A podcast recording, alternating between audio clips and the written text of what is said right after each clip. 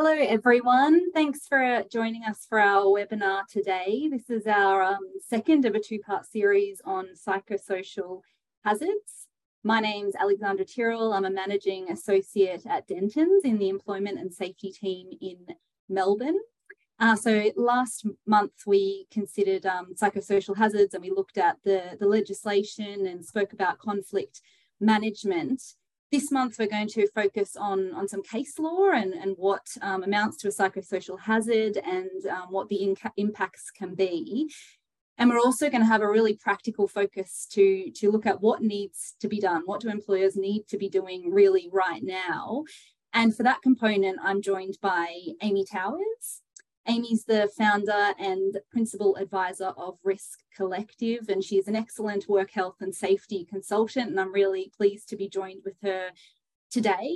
Um, I think it's also great to be joined with her today because this, this area of law really is about health and safety and employment law or HR being combined and working together.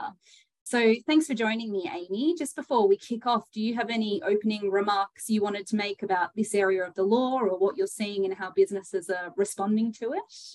Yeah, absolutely. Well, like you said before, Ali, that um, you know, it being a practical session today, and that's what we're really aiming to do. Because from what I've seen, businesses understand that you know in a lot of jurisdictions this law is already in place and it's and it's likely to come in in victoria and some others which you'll touch on but what I think people don't aren't across or don't have uh, in front of them are the practical tools. So we've really designed this session to inform you about okay, what does it look like in a practical sense, and how do you go about it? So we're really hoping to give you those um, um, those insights today. Thanks, Amy. That's definitely what we're hoping um, to achieve and spend a bit of time on. I'll also just note there is a Q&A um, question box, which should be at the top of the screen. Feel free to drop any questions you might have in there. And if we have some time at the end of this webinar, we will get to them. Uh, and just before we get into the substantive part, um, I'll just play our acknowledgement of country. Nangamalari, Auntie Manya, and on behalf of Dentons and everyone here here today, I would like to recognize the stories, traditions, and living cultures of the land on which we meet. We acknowledge the traditional custodians of this land and their continued connections to land, sea, and community. And we pay our respects to elders past and present. Nangamanladi. Okay, so in terms of what we're going to cover today, psychosocial hazards has been spoken about quite a lot um, in lots of different sort of arenas, um, but I think it's really important for us to note that um, there has been commentary around the regulations in Victoria not having been yet finalised um, or, or enacted, but I think it's really important to remember that work health safety laws already cover psychosocial hazards the um, definition of health uh, is defined to include psychological health. So, what we're speaking about today is really something that businesses and employers need to be thinking about now, including um, those businesses in, in Victoria, because these are already obligations and the regulators are also already focusing on these areas. I know WorkSafe Victoria released a corporate plan which had a focus on mental health and it also told us that mental health is a growing challenge in workplaces. And WorkSafe estimates that by this year, mental injury claims are going to account for 50% of annual weekly benefits. So it's clearly going to continue to be a massive focus. Um, we're also going to talk through some, some case law, some case studies, and I just want to provide a bit of a warning that um, some of the, the facts are quite serious and disturbing. It centres around sexual harassment and violence. So um, just wanted to make everyone aware that we'll be talking about some cases like that. We'll talk about very briefly the state of the, the regulations, why the regulations necessary, and we're aiming to spend a fair bit of time on um, what businesses actually need to be doing. What do you need to know? So, what is a psychosocial hazard? Again, you've probably um, heard of a lot of them and perhaps even seen a number of the items on this list. I think some of the obvious ones are sexual harassment, bullying, violence and aggression. Potentially, some of the less obvious ones might be low job control or poor support. Um, but it's also important to um, know that these different hazards can interact with each other and influence each other. And Amy, do you want to talk about that? Maybe how that works? How, how do they influence and interact with each other? Yeah, absolutely. So, um, and this is something uh, when businesses are identifying these hazards, they must do to understand what the risk is. So, you must be able to understand what these risks are and understand if there are any other psychosocial hazards or even physical hazards in the workplace that can impact on that risk. And so, an example of that might be, um, you know, you might have, you might identify bullying as a uh, a potential psychosocial hazard, or you know it's a psychosocial hazard currently within your workplace. Um, so what you then would need to consider is is there anything else impacting on that? So um, is there high job demands um, at the moment that could increase the risk of bullying occurring because the research tells us that um, that where there is high job demand there's more likely to be bullying um, so they're the types of things that you would need to consider those interacting hazards yeah thanks for that amy and hopefully um, at the end we'll provide some really practical direction about how these different things can be considered and how you really put pen on paper and work out what you need to be doing Mm. Um, I'm going to go through a couple of cases to sort of demonstrate what a psychosocial hazard may be and what it looks like, I guess, factually. Um, and one psychosocial hazard is high job demands, and the draft Victorian regulations define that to be sustained or repeated physical, mental, or emotional effort which is unreasonable or frequently exceeds the employee's skills or capacity. So the first case on the screen was a workers' compensation claim case. Um, Miss Carr was an office manager with lots of responsibilities. She had to lead teams, she had to liaise with the accountant and the bank, she had to order office supplies, set up payroll, and the list went on. Um, she began to experience depression and anxiety, and she said many times that she was not keeping up or coping with her workload. So she made those types of comments and she really received little to no response. Uh, she then made a workers' compensation claim alleging cumulative stress. It was actually rejected at first instance, saying that um, the injury had resulted from reasonable management action, but it was appealed. And the Queensland Industrial Relations Commission um, held what's, what's on the screen. It said that the imposition of unattainable level of workload and work intensity in the absence of adequate support is unreasonable management action. So this was obviously in the workers' compensation jurisdiction and, and legislation, but it clearly shows how high job demands can impact um, psychological harm and, and, and cause psychological harm. And, you know, so if you do have staff that are complaining of workload, it is something that needs to be considered and addressed. Um, and, you know, you might need to think about whether more support is required or any other steps need to be taken. Another possible psychosocial hazard is violence and aggression in the workplace. And before getting to the case that is on the slide, um, I think it's worth mentioning that WorkSafe Victoria, at least, is prosecuting in relation to psychosocial hazards generally, but also has prosecuted in relation to violence and aggression in the workplace. In August last year, the Victorian government and a charity who provided residential care for vulnerable young people who had been removed from their families were involved in, in this sort of a prosecution. In that case, staff were punched and kicked by a young person over a number of months. Sometimes staff would um, retreat to the office to try and take refuge and, and get away from this young person. Um, and there was various documentation around that noted that um, this young person had particular triggers um, for his behaviour. And one of the triggers were if he was unfamiliar with the workers around him, and other documentation also discouraged staff from seeking refuge in, in their offices. So the charge alleged that it was reasonably practicable to reduce the risk of injury by providing and maintaining systems of work in which the documentation did not discourage people from taking refuge in the office and recognise that particular workers shouldn't be rostered on to work with this young person if they are at greater risk, i.e., if they weren't known to the young person. So the Victorian government and the charity actually pleaded guilty in relation to the risk of occupational violence, and they were each fined $55,000 without a conviction. But it was noted that if um, they had pleaded, if they had not pleaded guilty, it would have been 110,000 each with the conviction. So I just want to touch on that because it's quite recent. It's WorkSafe Victoria prosecuting in these areas already. But the case um, on the slide is a really sad case, and, and it was from a little while ago, so you may have heard of it. Um, this involved um, a lady by the name of Miss Matthews. She was a labourer as part of a large construction company. And throughout the course of her employment, which is around three years, she was subjected to abuse, to bullying, to sexual harassment, and violent sexual threats and remarks. And the facts are really quite extreme um, to the point where the construction company didn't try and deny any of them.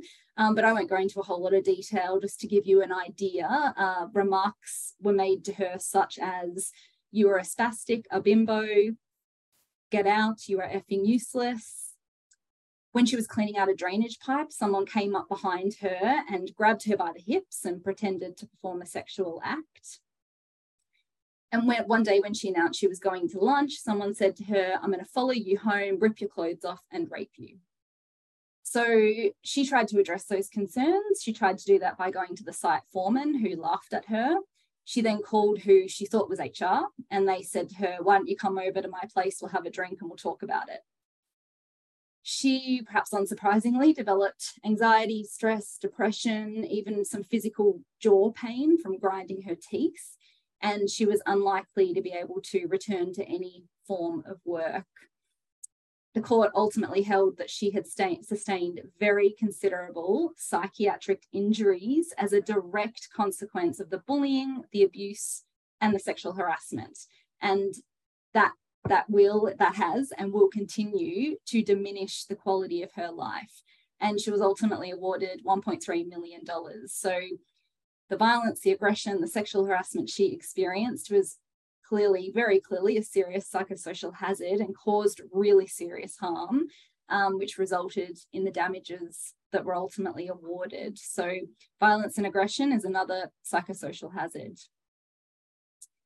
The final case that I wanted to talk to is um, on vicarious trauma. Again, something, another thing that could be or is it a psychosocial hazard for those of you who might not be aware, vicarious trauma is where someone has exposure to another person's trauma and that has the same harmful effect on that person as though they experience the trauma themselves. So it's really relevant for people who work in professions where they're helping people and their role involves empathy. So that that could be journalists, it could be um, you know family services, it can be lawyers um, lots of different professions might be um, vicarious trauma might be a psychosocial hazard for various professions. Vicarious trauma received quite a bit of attention after a, case last year where a prosecutor working for the office of public prosecutions suffered vicarious trauma. But prior to that there was um, another case which involved the age and that is the one that's on the screen and involved a person whose pseudonym was yz so YZ was a journalist and she worked and reported on a number of well-known and traumatic traumatic stories during her employment that included the Black Saturday fires, she attended murder, death and rape crime scenes. She also reported on Carl Williams and the gangland wars, after which she received threats to her safety. And after reporting on one particularly distressing event, which was um, the murder of a child by their father, she broke down and she said, I'm done. I can't do this anymore. I've had enough of death and destruction. As a result of that response, she was transferred to sports journalism for 12 months. But after that time, the Age said, We want you um, doing reporting on Supreme Court cases. She said she didn't want to do that because crime reporting had um, you know led her to how, how she had felt and that she, she wasn't coping. That's why she left the crime reporting in the first place. But she was asked a number of times to reconsider this and on the third time of being asked to be a court reporter she agreed. She then actually ended up reporting on the murder trial of the murder that she had attended the crime scene for being the child that was murdered by the, the father um, and as a consequence, she had trouble sleeping because she was having nightmares. She began abusing alcohol and she also became increasingly tearful at work and developed post traumatic stress disorder. And a few years later, she commenced proceedings against the age, alleging it had breached its duty of care. Now, the court found that the risk of psychiatric injury to, to YZ was foreseeable, and they thought that that for various reasons, but including that YZ was required to report on events that were traumatic, they were violent, they were disturbing, and it was pretty obvious to a reasonable employer that the cumulative effect um, would create an injury, a psychological injury. The age also had general knowledge of the relationship between the risk of exposure to trauma and an injury. And finally, she had complained about her concerns and manifested real signs of distress.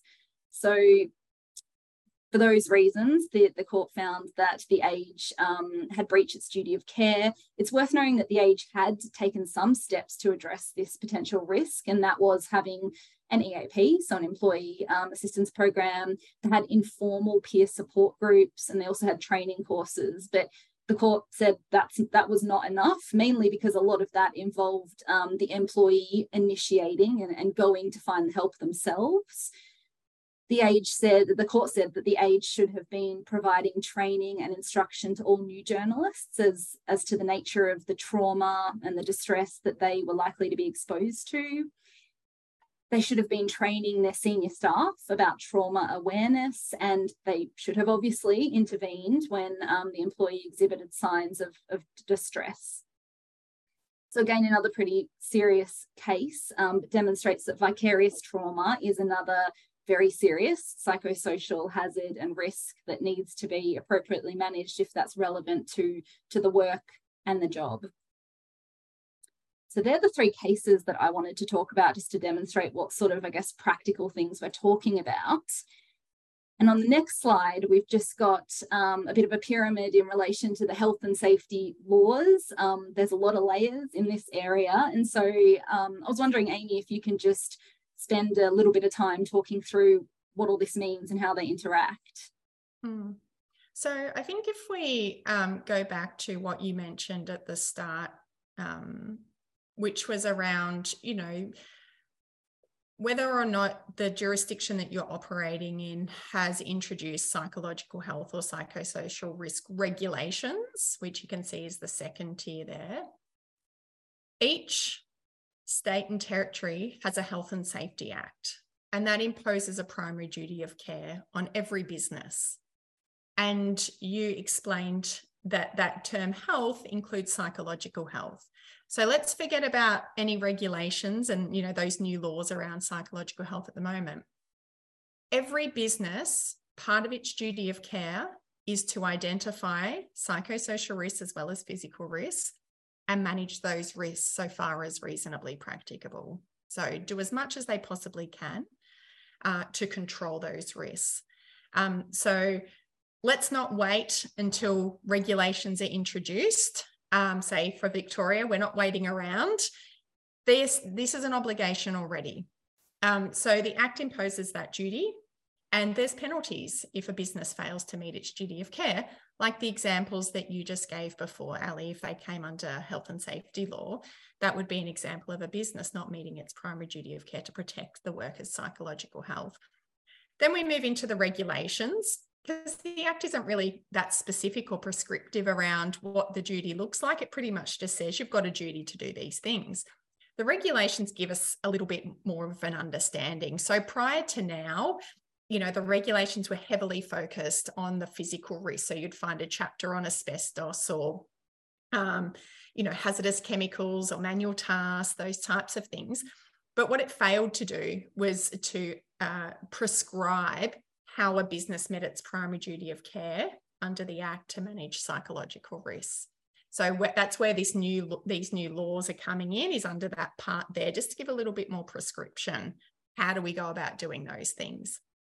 Then if we move into the codes of practice, our third tier on the screen, the codes of practice are um, developed under the regulation. So they give us a lot more practical information on how we meet our duty of care under the act and the regulations so you will find one you know for each of those areas under the regulations and i i often tell businesses refer to the code of practice it's a lot more practical than just opening up the regulations because it gives you a bit of prescription but the codes of practice are super helpful in it it really explains what that part of the legislation means. It gives you examples, it gives you um, scenarios, it can even give you some templates to use as well. So it, it's a lot more helpful in a business understanding how it meets its obligations. While it's not legislation as such, the regulators do use that as like the standard. So it's always quite crucial for a business to refer to that code and say, we should be doing all these things. Um, or if they've got a better way of doing it, they can refer to that. Um, but that those codes are the standard. There will be some things, some hazard areas that aren't covered by a code, or we might need more further detail. So um, so for the jurisdictions that have introduced the psychological or psychosocial risk regulations, I'll just take Queensland as an example. So you'll find that chapter in the regulations now in Queensland. They've also got a code of practice that's for psychosocial risk. But if you wanted to understand um, bullying in more detail, that's where you'd go to that last tier, that guidance material, and you can find more detailed information, um, say from WorkSafe Queensland. They've got a specific guide on prevention, prevention and response to bullying. So that's where you can reference that material there. So that's that's in essence how that legal framework works. But any code of practice and guidance material should be used by business to understand what they have to do under the Act and the regulations to meet those obligations.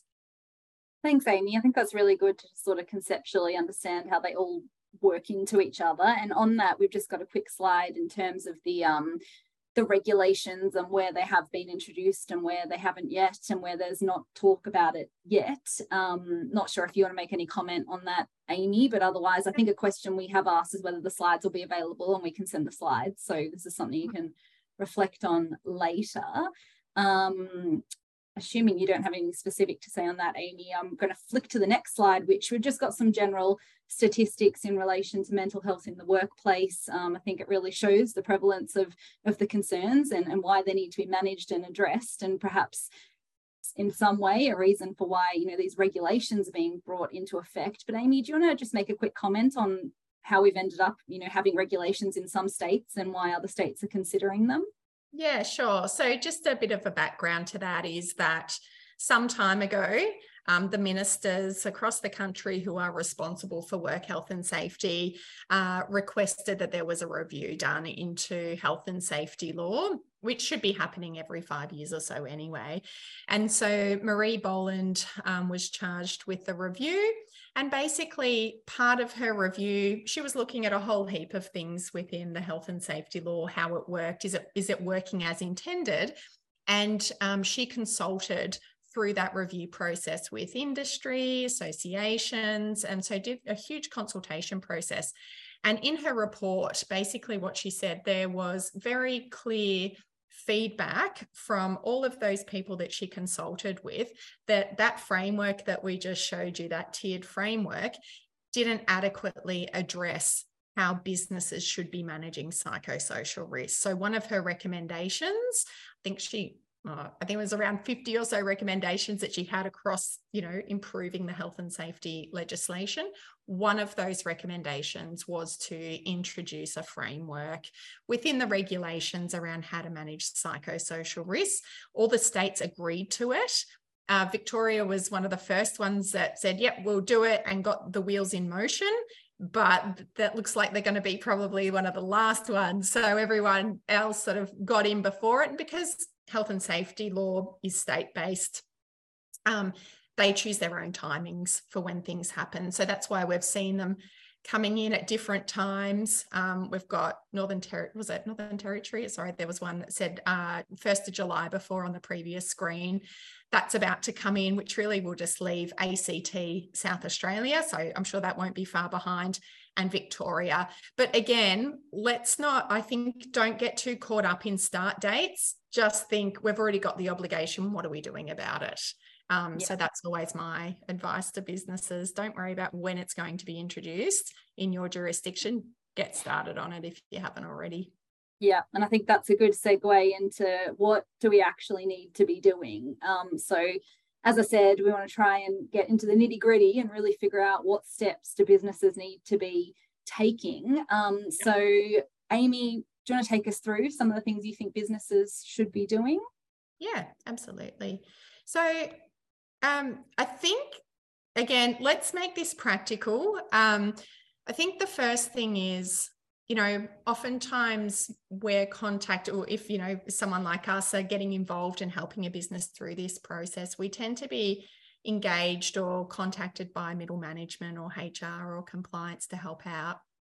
I think one of the first things that um, businesses need to do is ensure that their leadership team are across this and truly understand what this means um, so that there is that commitment and they there is that investment ready to go to get the ball rolling across this. So I always say, and not just me, based on um, again health and safety um, guidance material, that you need absolutely need that leadership commitment.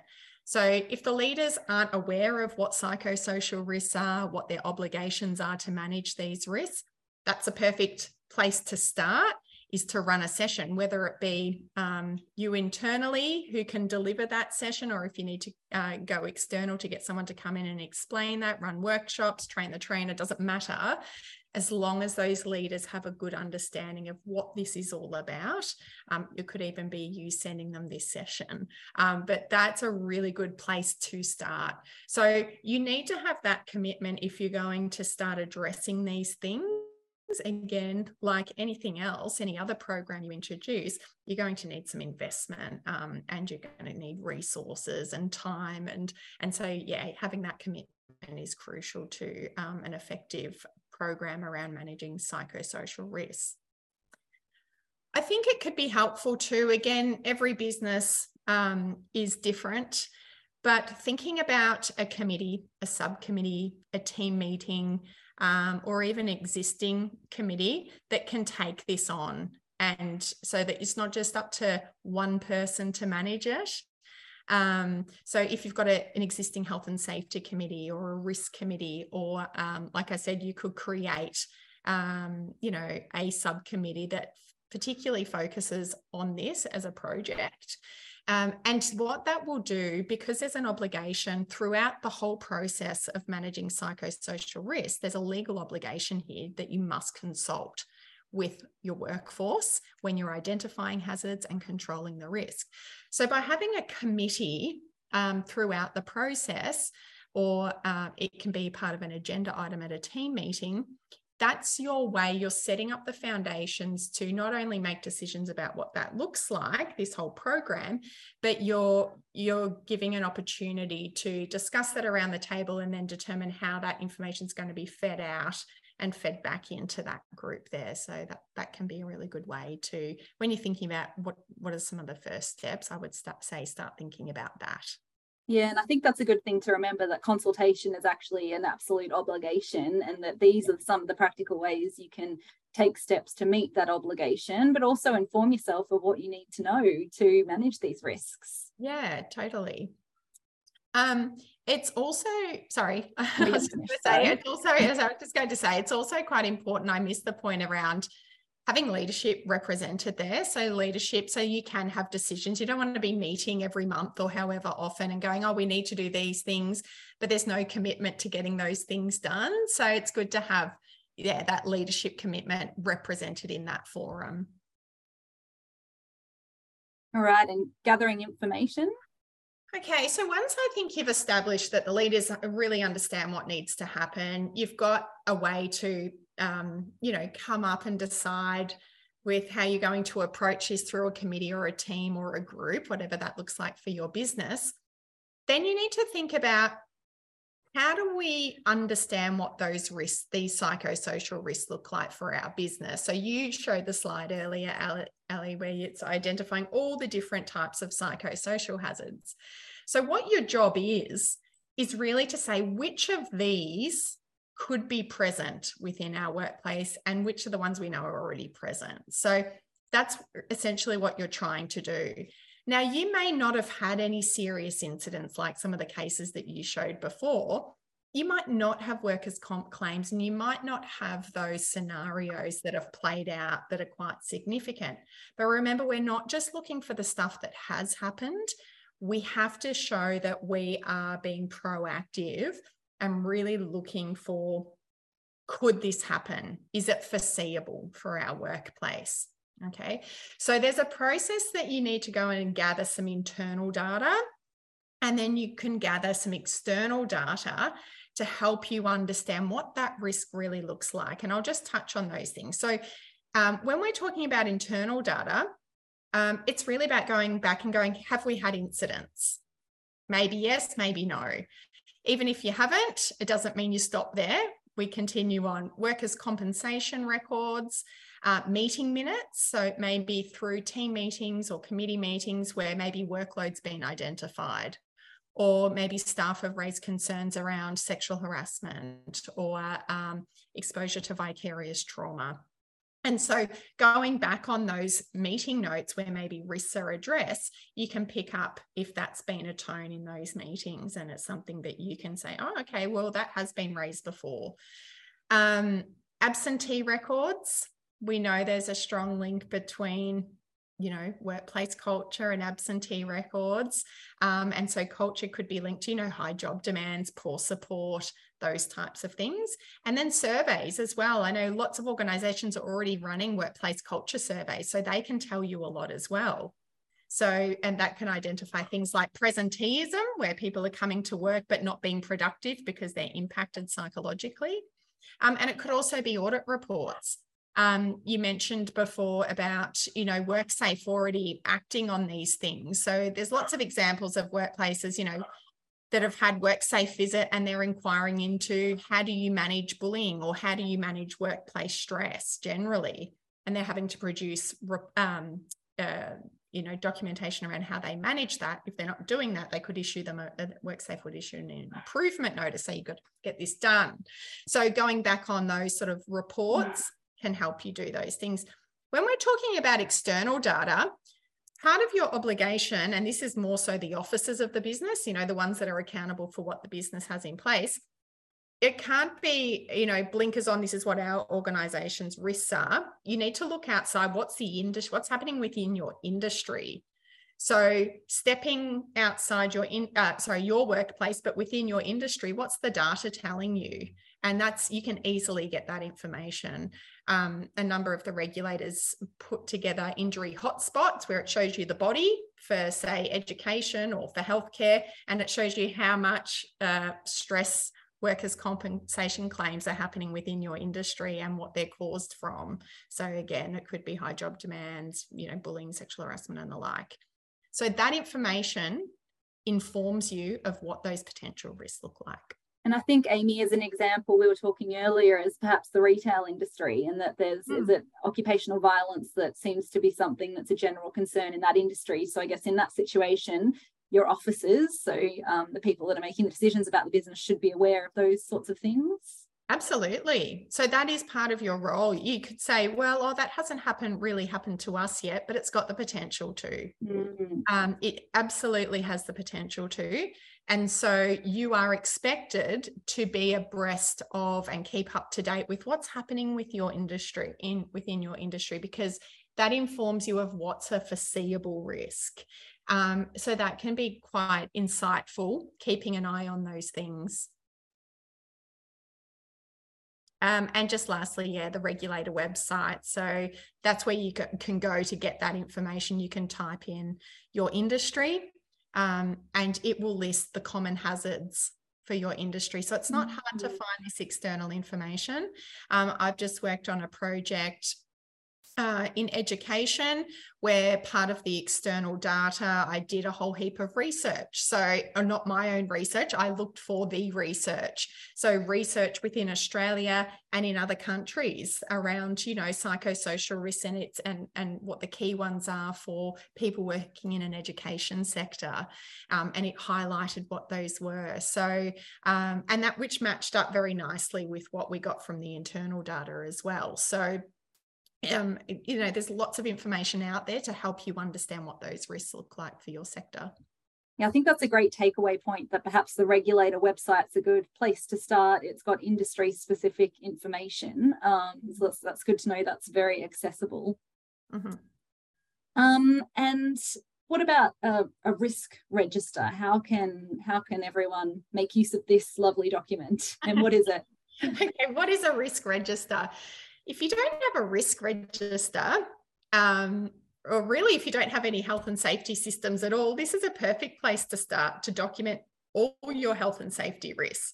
But let's think of it in the context of okay, we're starting to gather this information around intern like internally we've gathered this information we've got some external data now what do we do with it um, so maybe you know that high job demands is probably your highest risk, and then maybe um, vicarious trauma is your second, and maybe poor support's your third.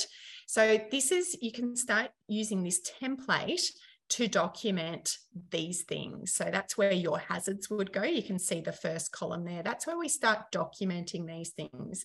Now, we're not saying you have to use this template, but this template has actually come from um, one of the codes of practice um, for managing psychosocial risk. So, this is where that legal framework that we went through before and saying the codes of practice can be really helpful because it gives you templates and ideas about how to go, go through this process. So, this is where you document or a way that you can document what those risks look like. So, you would be putting down, if you were going to use this template or something similar, you're documenting those risks that you're identifying as being foreseeable. Um, so you've you've noted all those down, um, but then you could potentially have a list of 20 risks, and then you go, oh, that's overwhelming. Where do we start? Okay. So then, you know, you work through each of those columns, and then at the end of it, you will have a neat little plan, really. It guides you into, okay, which one should we focus on first? Because what we're trying to do here is we're trying to understand so we might we'll, we know it's a risk that's why we've documented it. So again if we take high job demand the example that they've got there the next thing we need to think about is how much of a risk is this really for our business?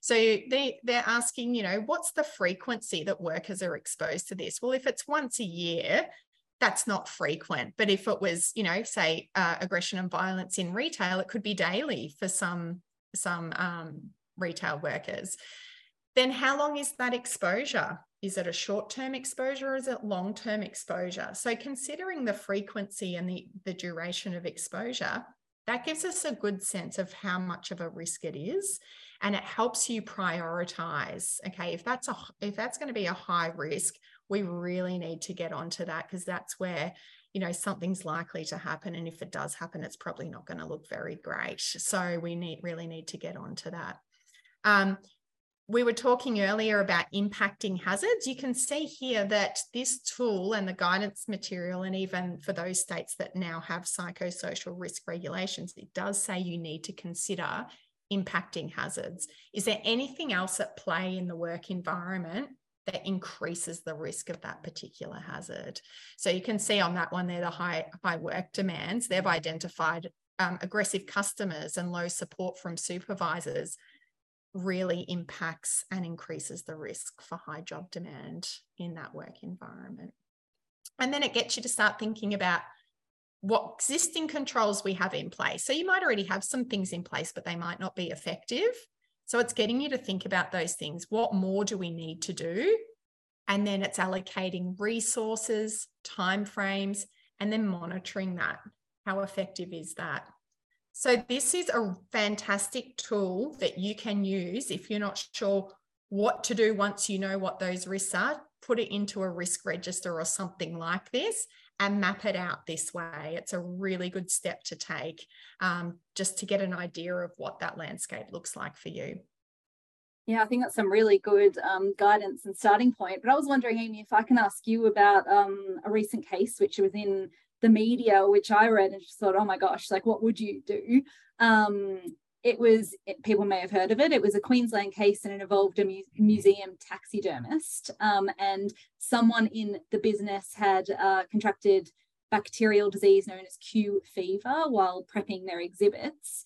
Um, and the woman suffered a serious spinal abscess.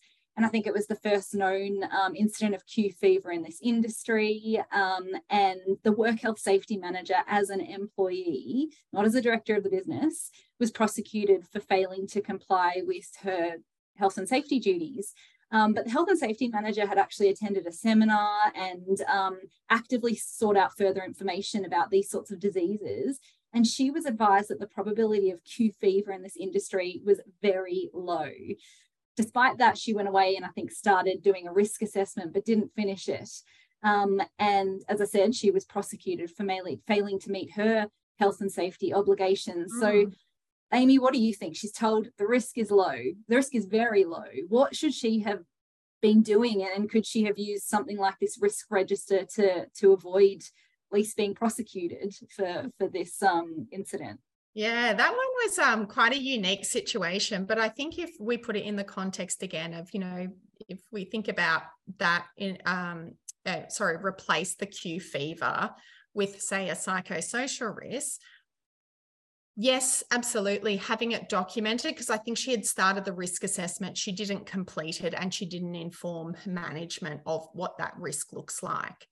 So if you are the person who is in charge of this project, having this documented and making sure that you've got that committee or that team around you so that it's not just you holding all this information you can share it amongst a group of people so that they can help understand what that risk looks like that's going to be a lot more helpful and and and probably protect you if you're you were someone like this person because it sounds like she was working on that herself and obviously got busy or whatever it might be and just didn't do anything with it but yeah absolutely if if if it was broken down like this so in that case q fever how frequently a worker's exposed to that hazard um, it might not be frequent. I'm not sure how often they're doing that work, but that's how it helps you understand what the risk is.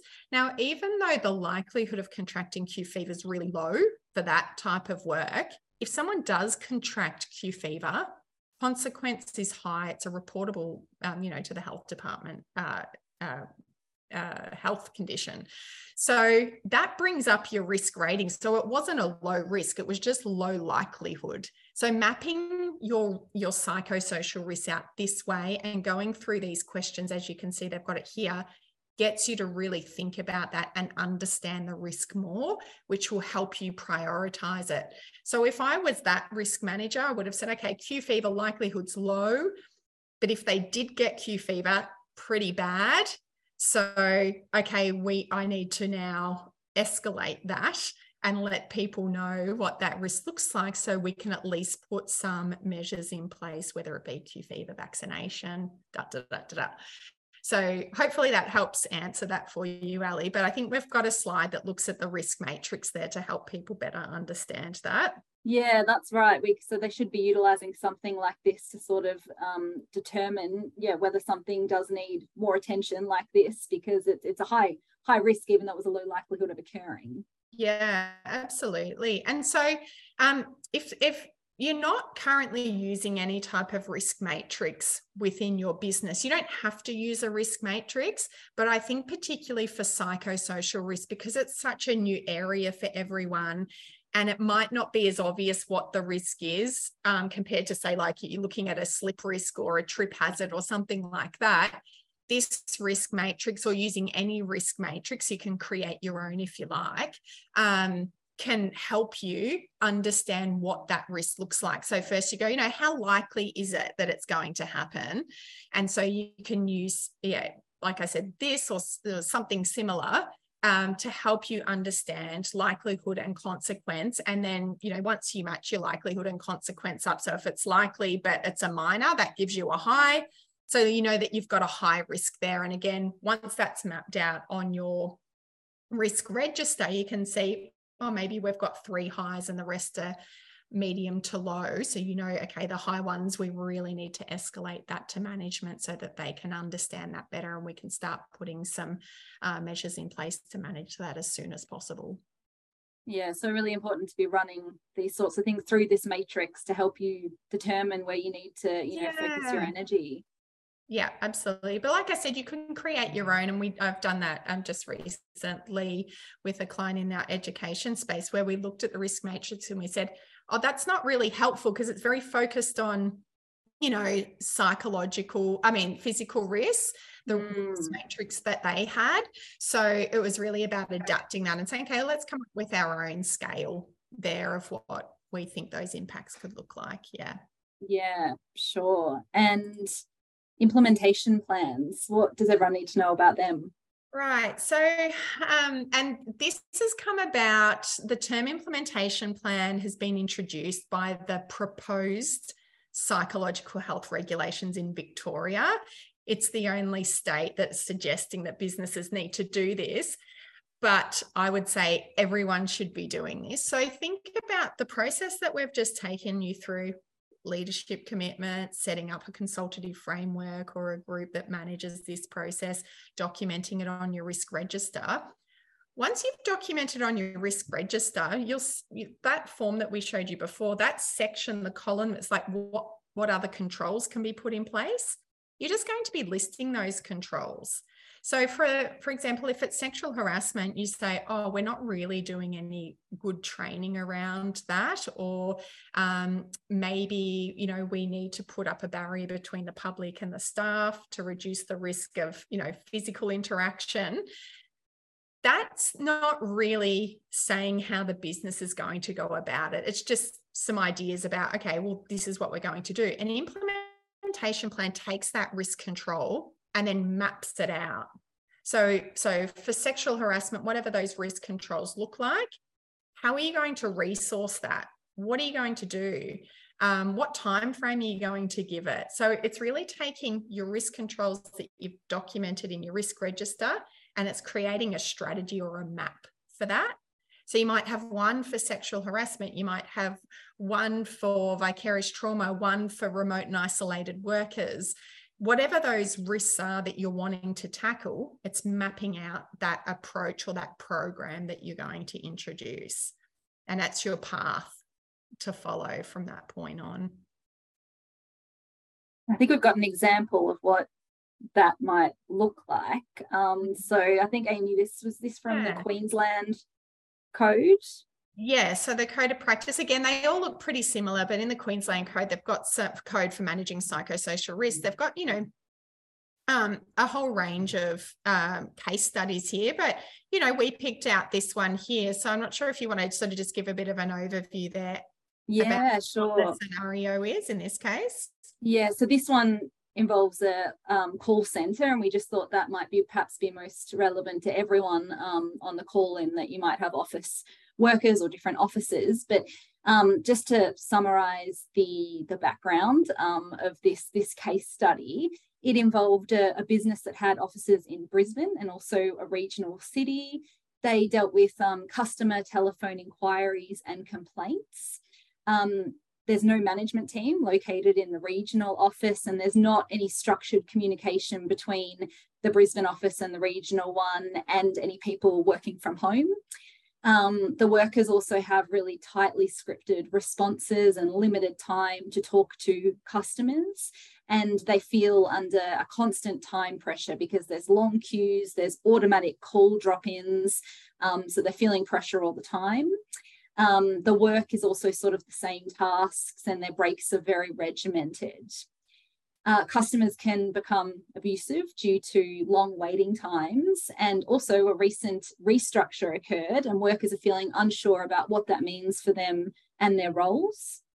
Also, a new IT system um, with performance monitoring software is um, making workers anxious because they're worried that they're going to be um, you know, monitored on that and it could be used against them. They haven't received training on it.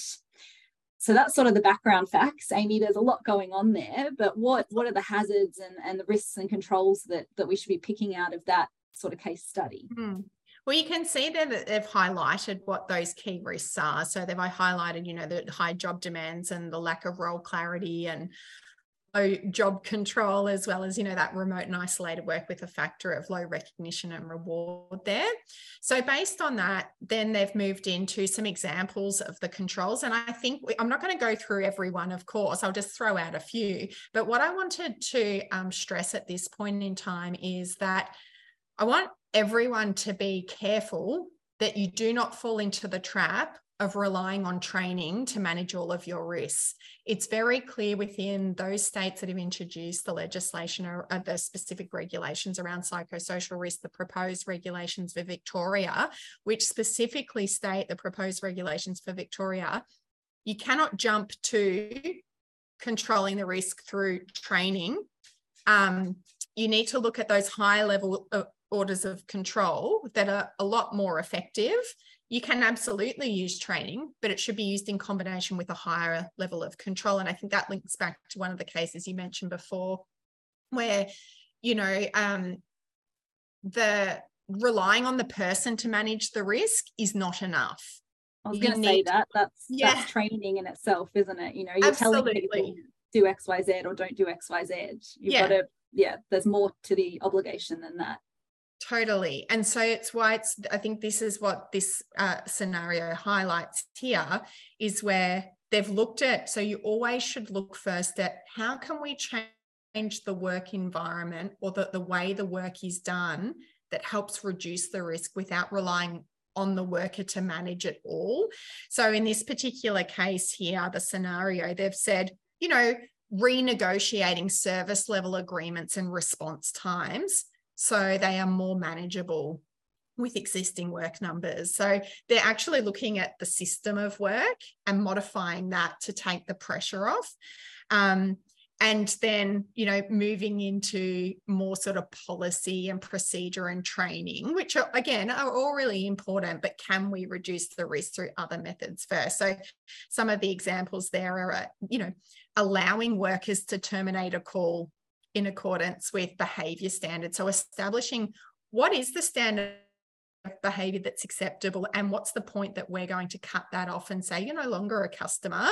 You're actually being abusive and we will end the call. So it's empowering staff and giving them the authority to end that call without concerns of any repercussion of their jobs. Um, and and then providing another one again i'm not going to read them all out but providing emotional support during and following those calls so making sure there is a you can't just go oh let's give training and throw eap at people that's not going to mm. cut it in this particular case it's mapping out a really clear um, support structure. So, you know, it could be a debrief in the middle of the day with the supervisor that must happen. Um, so it could be team debrief or one on one. And then there could be, um, you know, a weekly team debriefs where you're exploring all those scenarios and saying, how do we deal with it? Can we do it better? so on and so forth. But yeah, again, without going into too much detail in this case, but these um, scenarios in the codes of practice can be super helpful in understanding how you might go about managing certain risks. Yeah, and this, as I said, we'll send out the slides so you can have a look at this example. But in the codes, there are many other scenarios in other industries as well. And so they're definitely helpful to have a read of, have a look at what the hazards could be. But I think, like Amy said, it's thinking a bit more broader in terms of what can be done um, to really eliminate the hazard if possible, um, and that is over and above things like training and EAP. So that brings us to the end of our um, presentation. I think there's one question, so probably just enough time to look into that. So I'll read that out and Amy, let me know if you want to answer it and I can give my um, sort of views as well. So the question is, the way some employees act towards all people can cause stress in others whilst not necessarily meeting the definition of bullying. Mm-hmm. Could we end up in a situation where unacceptable behaviour is managed through the lens of work health safety rather than through or alongside codes of conduct or similar? Um, I'll let you respond in a sec, Amy, but I guess my initial thoughts are absolutely. And I think, as I said at the very start, this area is really where health and safety, HR collide. Um, and workers themselves have obligations to for their own health and safety and the health and safety of those around them so i think it can these sort of situations could definitely be managed through a health and safety lens if, it, if it's causing others some sort of distress. Um, equally, your codes of conduct probably do talk about acceptable and unacceptable behaviour, even though it might not be bullying. Um, and so I think you could use both to manage these sorts of, of behaviours. Yeah. Did you have anything you wanted to add, Amy? Yeah, so I think we again need to be careful that we don't get fall into the trap of those common hazards that were listed on the screen at the start. They're common psychosocial risks. They're not the only ones out there. So um, incivility, misbehavior, whatever you want to call it, workplace relationships are identified on there as a common psychosocial risk it's essentially anything that's happening in the work environment that can impact someone's psychological health. We know through um, a recent um, Victorian funded uh, WorkWell project we did in retail that we know the impact of um, the lower end of aggression and violence, so misbehavior, so someone rolling their eyes or sighing can be just so frequent interactions with that can be just as impactful to someone's psychological health as one serious incident involving aggression and violence. So, yes, at the end of the day, the answer is yes. You would need to categorize that as a potential risk within your risk register. Think about those scenarios. What is the risk? Uh, and what controls do we have in place to manage that? Yeah, thanks for that, Amy. So as I said, that brings us to the end of our presentation. I really hope we've provided some practical tips um, and that there's some content that you can use from the, the presentation to help you, um, you know, assess any hazards and risks that you that you have in the workplace. Um, there is just one quick other question. What is microaggression? I don't know, Amy, if you have a response to that. Yeah, I'm not sure. I'm not sure um, of the exact definition of that. I'm going to assume it is what I was just talking about before. It it's probably on that lower end. Of, so there's a scale of behavior, aggressive behavior. Um, I'm assuming that is referring to the lower end. So it might not be someone, you know, attacking you or being really violent, but it could be on the lower end of that. So uh, that that's just my assumption without you know um, having a good look at that. But there's nothing within the work health and safety guidance material at the moment that's really pointing to microaggression. So it just would depend on where that terms come from. Yeah. All right. Thanks for that, Amy. I don't think there are any other questions, so we'll leave it there. Thanks everyone for attending and reach out if you have any questions. Thanks so much. Thanks, Amy. Bye. Thanks.